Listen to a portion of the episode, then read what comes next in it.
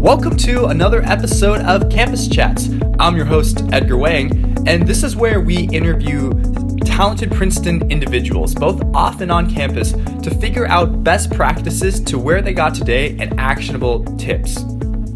Today on the show, we have Derek Lido, who is an entrepreneurship professor at Princeton. We're going to go over his entrepreneurial journey and how he reached where he is today, some leadership lessons he's learned along the way, and some useful tips for anyone looking to lead or become an entrepreneur. Hope you enjoy. All right, so today we have uh, Professor Lido as our guest, and Professor Lido was C E O of International Rectifier, which was a semiconductor company, and then afterward he went on to found iSupply, a leading market research firm on multiple technologies, mm-hmm. and now he's here teaching entrepreneurship at Princeton, uh, specifically entrepreneurial leadership and creativity, innovation, design, both great class. So going back to the beginning, when you were in college, did you know what you wanted to become? And from there, how did you arrive at where you are today?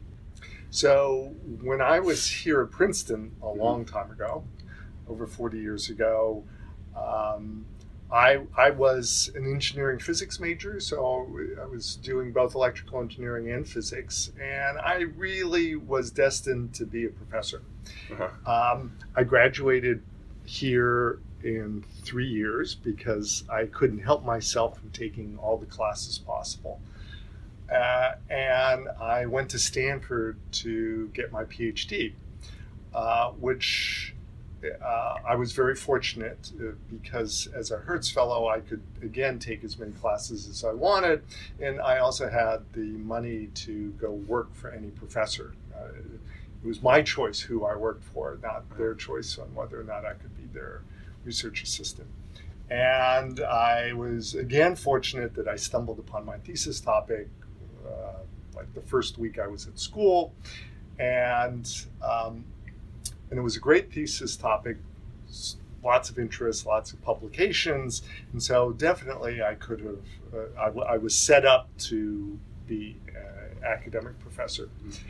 Um, But I chose um, not to go that route.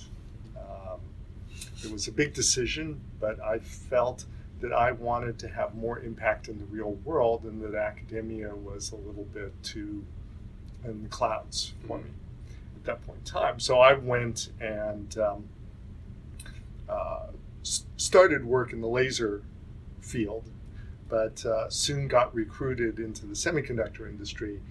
And I spent uh, twenty-three years in the semiconductor industry that were more or less the golden age of semiconductors. So I had great opportunities to do all sorts of things uh, and rise to the top ranks. And, uh, you know, it was it was an incredible set of experiences. I was very fortunate. I have been very fortunate in um, ha- you know the opportunities I've had in my life. So it sounds like when you were at Princeton and Stanford, you wanted to become a professor, but you stayed in the semiconductor industry for quite a while, yeah. and then went on to found a startup. So what kept you in industry for so long before, you know, returning back to being a professor now? Uh, because th- there were so many fun, interesting things to do in the semiconductor industry, which when I joined was fairly small. And by the time I left, it was it, it had changed how the world operates. So, um, so I got to do all these fun things, and I, I, I'm good at coming up with uh, new ideas, and so I was always given the opportunity to try my new ideas, to put them into, uh, you know, operation and in the real world, and so it was a continual um, sequence of more and more impactful, more and more interesting projects on a bigger scale. And, uh, you know, there's, there's nothing more fun than doing things like that. And, and it sort of culminated in uh, starting a, a company from scratch, uh, which is probably one of the most challenging uh, problems that, that uh, you can tackle. And building it into a, a world leader, and then um, eventually the what's now the world's largest uh, information company came to us and said, they needed to buy us, you know. And, uh, uh, so, okay. Mm-hmm. Uh, and uh, and just as the, um, the sale of my company was announced, Princeton basically, right after that, called me up and said, hey, they want to expand the entrepreneurship program. Would I come here and mm-hmm. uh, create some new classes? So, so that sounded like a really interesting project also, uh-huh. to come here and to teach and uh, uh, to teach about the real world, you know, something that I had uh, have been very fortunate to be able to do all sorts of cool things in. Mm-hmm. And you mentioned in your time in industry, you really like coming with new ideas, implementing them and growing them at more ambitious scale. So was there any idea of yours that was a particular favorite that you got to execute? Um, well, let's see. So in, in, in the semiconductor industry, um, one of the f- fun things I did was um, figure out that some new technology could change the way motor drives were designed. You know, and motors are everywhere. Right. And motors consume, as I recall, about thirty percent of all the electricity. Uh, so m- motors are a big deal in the world. We're, you know, we don't talk about them here in Princeton very much, but uh, out in the real world, particularly in the electronics world, they're a big deal. Mm-hmm. And um, and they're not necessarily very efficient.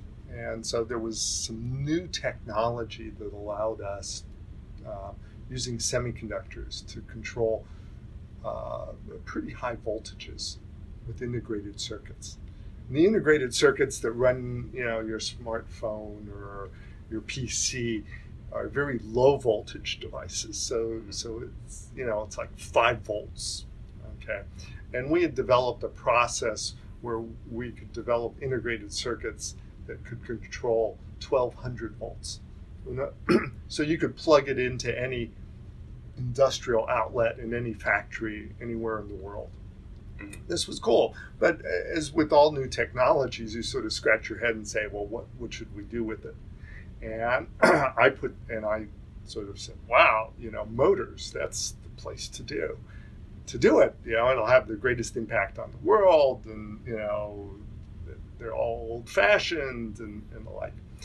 And um, basically motors up to that time, let's say the motor in your refrigerator, mm-hmm. it's on, off, on, off. That's it, on or off. And w- with this technology, you can control the motor and sort of uh, vary its speed and vary its torque and do, you know, I mean, really be in total control over that motor. Mm-hmm. Uh, And that saves enormous amounts of energy, gives, improves performance. It's all good stuff.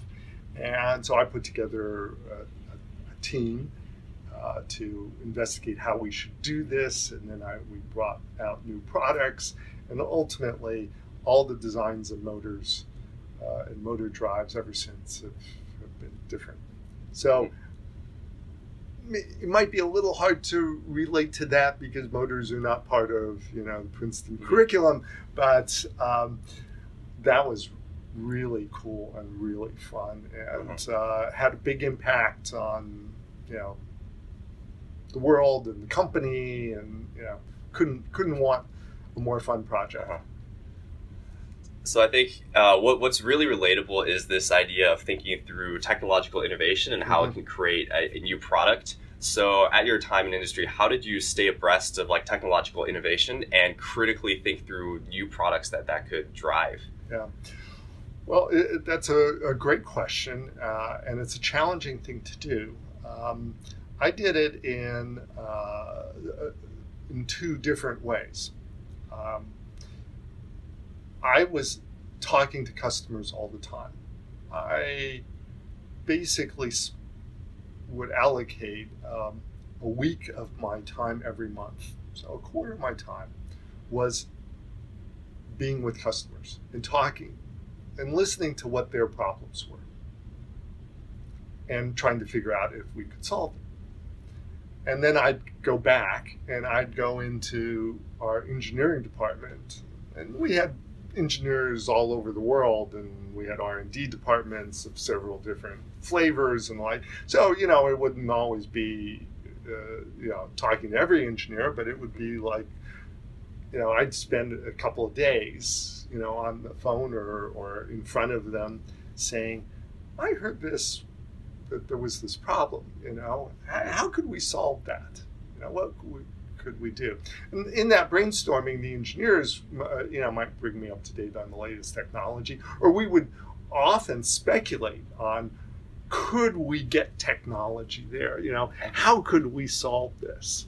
And so it was, and indeed many ideas on new products and, and new R and D developments, uh, not just product, but processes and the like, uh, came out of those meetings, and that kept me right in the center of, of what was possible and what was happening, and mm-hmm. uh, also lots of fun. Gotcha. So it sounds like it was really important to talk to customers and then have these brainstorming sessions, sessions with uh, engineers. Yeah. And, and, and, and so because I had a, such an understanding of the perspective of the customer, it grounded the conversations with the engineers and scientists, mm-hmm. and ultimately could result in things that impacted the world. So it wasn't sort of just open-ended blue sky. Mm-hmm. It resulted in all sorts of great new technologies that the engineers wouldn't have thought about, but it started with the customer, mm-hmm. as as the, the the framework. And then in terms of taking those insights to make decisions, was there ever a particular decision that kept you awake at night? Well, in terms of the developments, not every development worked. Mm-hmm. Okay, and so I would stay up at, literally stay up at night, wondering, hey, is this time to shut down this effort and put the resources in other places? That was always a tough decision because, hey, projects always had a reason, a good reason for for, for being there. Uh, we always learned things, and you know, engineers, you know, hated it when would hate it if if we, when we shut down their project. Um, so I, you know, I agonized and, and worried about that. What I tried to do was to, you know, say, okay, well, you know, let's not work on that anymore. But hey, there's this really interesting, you know, potentially impactful other project that we could start up. Let's go put our efforts on that instead. But um, but those are always very difficult uh, discussions to have, and you, you it keeps you up thinking about it. Mm-hmm. And as a leader, you sort of have to make these impactful decisions. Uh, was there any particular lesson that was difficult to learn and internalize? Because I think a lot of new leaders think they understand the principles, but there's a difference between understanding and knowing. So right. How did you, was there a particular lesson that was very difficult to internalize for you? Yeah, um, yes, absolutely. And um, so, you know, you can read about what it takes to be a leader, but just like you can read about what it is to play tennis, right? How to play mm-hmm. tennis. Uh, but you get on the court for the first time after having read the book, you know, uh, and it doesn't feel anything like reading a book, playing uh-huh. tennis. Okay. The same thing's true about, you know, leadership skills. We can talk about them in class, but um, until you actually practice them with real people and see, you know, what, what it feels like, you, you, you don't have a un- real understanding of, of what it takes. Mm-hmm. Um, and this was a big challenge for me. So after my PhD, right, it was a good PhD, lots of, uh, you know, uh, everybody, um, you know, was impressed with it. So I could, you know, there were lots of job opportunities, okay? And then I, so I accepted one, and I was working, uh, developing new products. Um, And I thought, hey, you know, I, I, I have, the P- I'm the one with the PhD. I'm the one with a good PhD from a good school. Everybody should listen to me. And nobody listened to me. And it was like, what's going on here? Uh, you know, look at the facts. Um, and I didn't have a clue about how to deal with uh, new people and how to get people rallied around, uh, you know, my ideas or anybody else's ideas. Uh, matter of fact, because I thought I knew everything, I came off as arrogant and, uh, you know, who wants, you know, to help that punk kid, you know? Mm-hmm. Uh, we know what we're doing and we've been around, and uh, so we'll just ignore him. And, um, and that sort of, you know, hit, hit me pretty hard. And I started scratching my head and, and looking around and realizing, hey, you know, some of the people that were accomplishing uh, a lot weren't people that I necessarily felt were were great potential P H Ds, right? So I, I was looking at it from the lens of who who who could be, you know, as smart as I was in physics, mm-hmm. and um, and all these people that, you know, weren't going to be great physicists were actually getting good things done, and so that set me on a path of, of of reading books, asking people's advice, inputs, ultimately being able to, uh, as I got more um, respons- as as this worked out, and mm-hmm. I got more responsibility, and, it, and I didn't get more responsibility until this started working. Mm-hmm. But as I got more responsibility, I could bring in people with uh, that I admired, Uh, from outside, you know, my companies, and uh, and they would, you know, share their uh, ideas and techniques, and so I could grow. And it became, I mean, this became a real focus for me, mm-hmm. uh, and it wasn't just for me. Then I put training programs to share it with other people in the country, companies, and. And ultimately, the companies became much, much stronger because we we were really good at this stuff. Mm-hmm. And on this topic of improvement, so now you've written a book on startup leadership, and yeah. you've thought through the framework for uh, beginning leaders to use, and even experienced ones to think yeah. through the problems critically. So how were you able to come to a point where you could systematically think through leadership and create these frameworks? And a lot of it seems to be on this process of improvement you had. So could you speak a little more about that? Well, um, I kept notes. Mm-hmm. So um, they're not here in my office, but uh, in my home office, uh, th- there are, you know, notes and notebooks and notebooks and notebooks filled with uh, things that I was learning.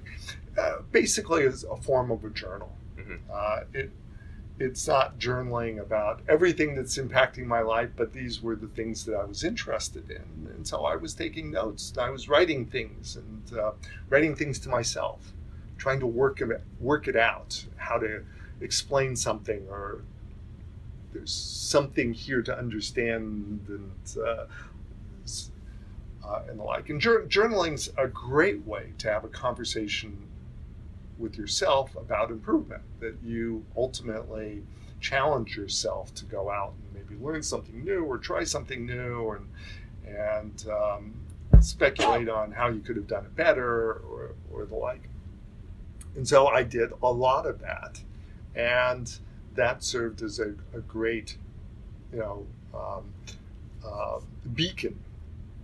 Not, not that it was a straight path, but uh, this this self discuss you know continual self discussion you know pointed out where the, sh- the shifts in focus and, and attention should go, and uh, and it, you know it worked well. It, hey, it's forty years of of uh, those notes and uh, those experiences have gone into the book and, and the class. Mm-hmm. And you, you have this, it seems like, very thoughtful process of self-reflection to improve. For other leaders that mm-hmm. don't reflect as much, what do you see as a common problem that derails these people's careers as leaders? Yeah, and so now I study uh, leaders and, uh, and and the like, and um, there there's a couple of things that can derail them. One is um, There are a lot of potential leaders that have a lot to offer. They don't feel they have a lot to learn. They already think they're good. Okay, and they may, ha- you know, be good in the context that got them to where they are. They might have been good at sports. And they were the captain of the team, and the team did really well. And they go and they join a uh, a company, or they try to start a company, and uh, and it stalls out or it falls apart um, because they tried doing the leadership that worked on the team, and you know, a different type of leadership was necessary, and, and they wouldn't seek out um, help in in solving their problems. They just kept doing what they thought was right till the end. And um, so o- being open to understanding that there's Uh, that's you got a lot to learn wherever you are. I still have a you know a lot to learn. Is um, is an essential um, thing.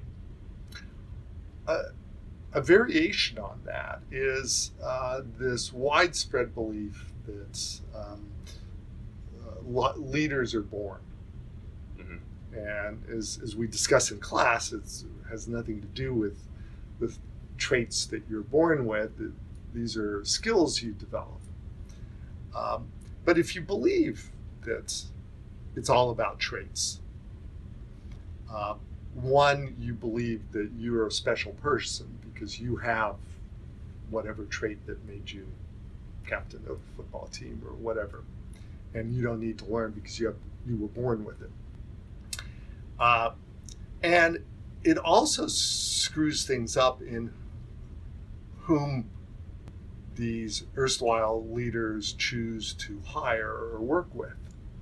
Uh, because again, they look for these, um, pe- they tend to get confused by people that are extroverts. You know, hey, they got charisma.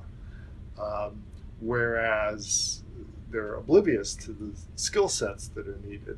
And therefore, they build up teams that might be very, um, uh, you know, uh, effective at uh, putting out pitches because they're all uh, extroverts, but mm-hmm. they're very ineffective at actually designing processes or getting projects, you know, accomplished, or mm-hmm. the things, the other skills, the real skills that uh, define whether or not people look up to a leader for being, helping them being successful.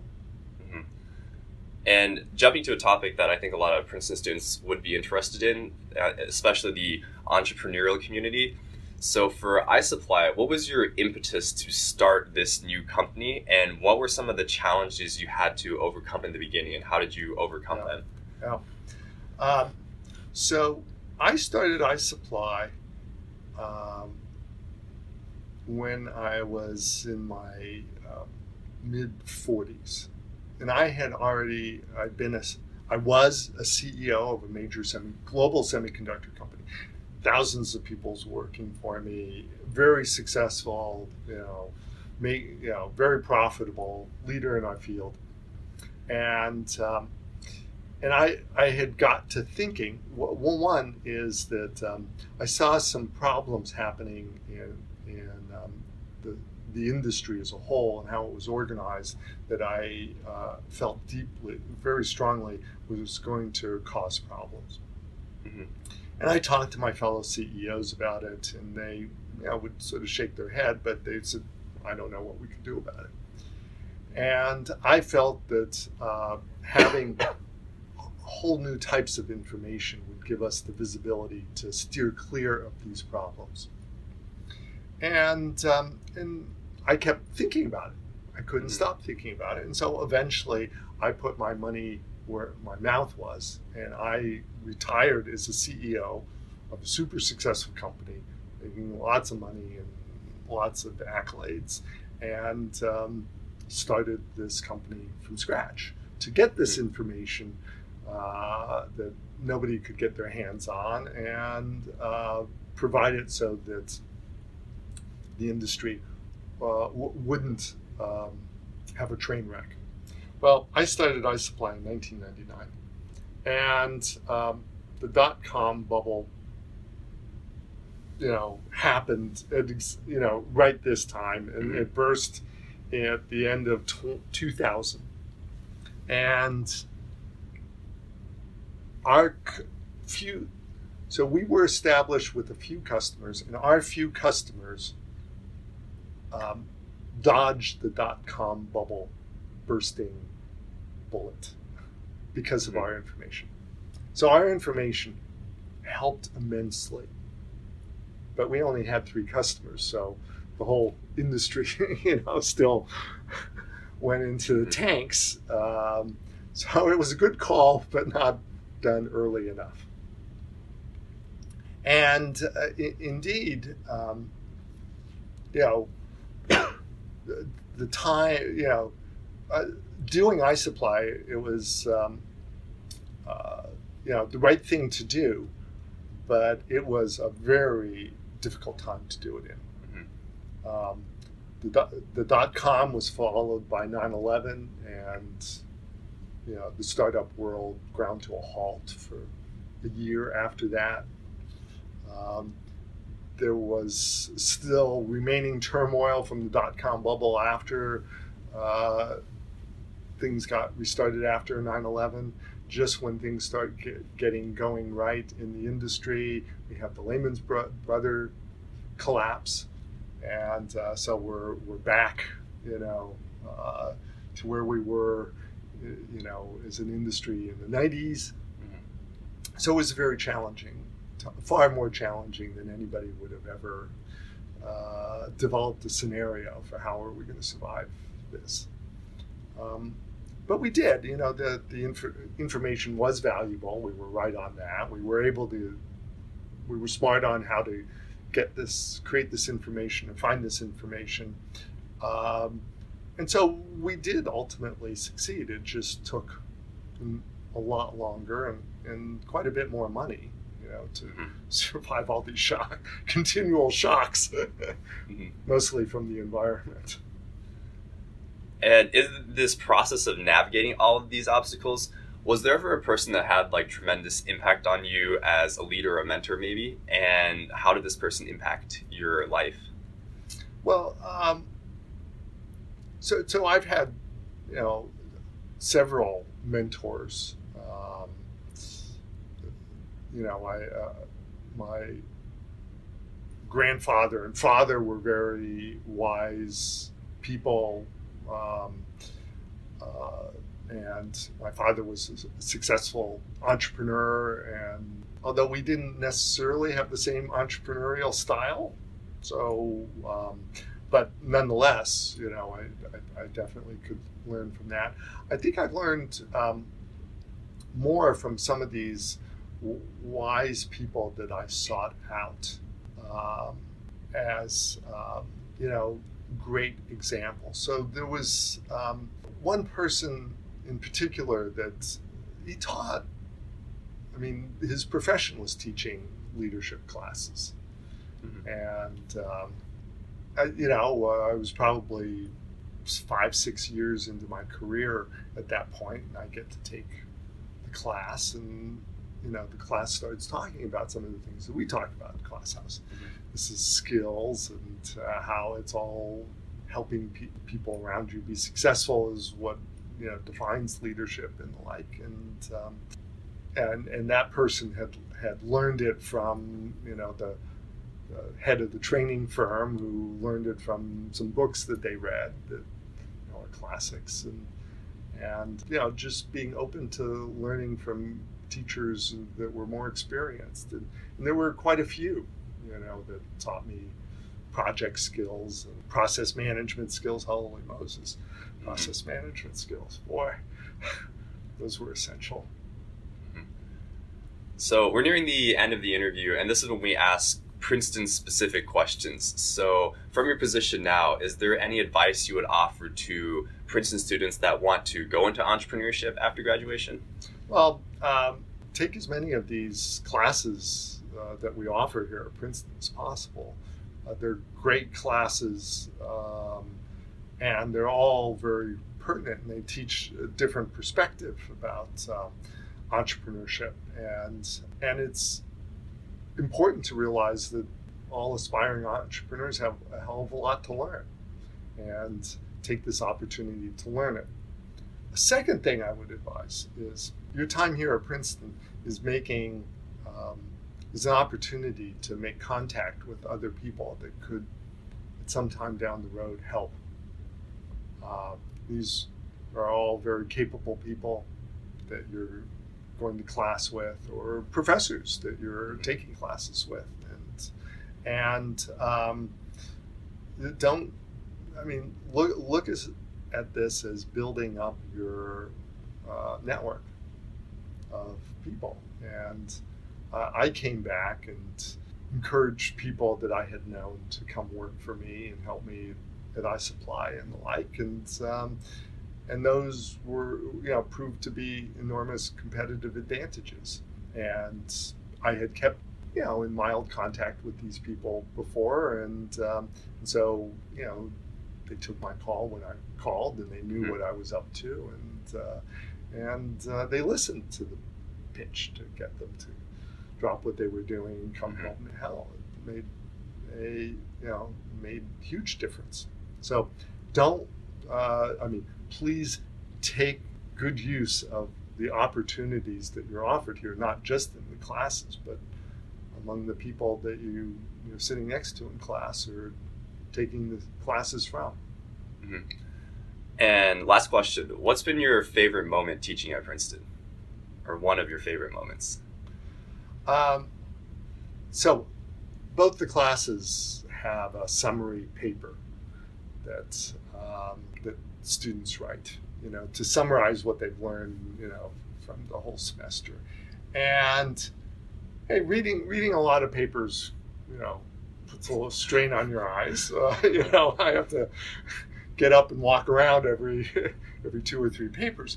But when when you see the students get it, okay, and it's and they talk about um, how this is changing their outlook or what they're doing or their you know their their ambitions or how they. Um, how they've already used it to accommodate some problems that they had that uh, they didn't never thought they could solve. Those are those are highs, mm-hmm. you know. That's what you do it for. And then again, when you get the notes from students that have graduated, you know, but I get lots of notes from students that have graduated that, are, that tell me, you know, hey, this really, you know, helped launch my, my my startup, you know, helped me find, you know, the right partner, um, helped me solve this problem, you know, inspired me to do something that I never thought I could do before. Those notes, those are also, that's the reason to do it. Gotcha. All right. Thank you so much, Professor Lido, for joining us on the show. Real pleasure. Thanks for having me. That's it for this episode. Hopefully there are some actionable takeaways for anyone looking to improve their skills as a leader. Tune in again next time. Thanks for listening.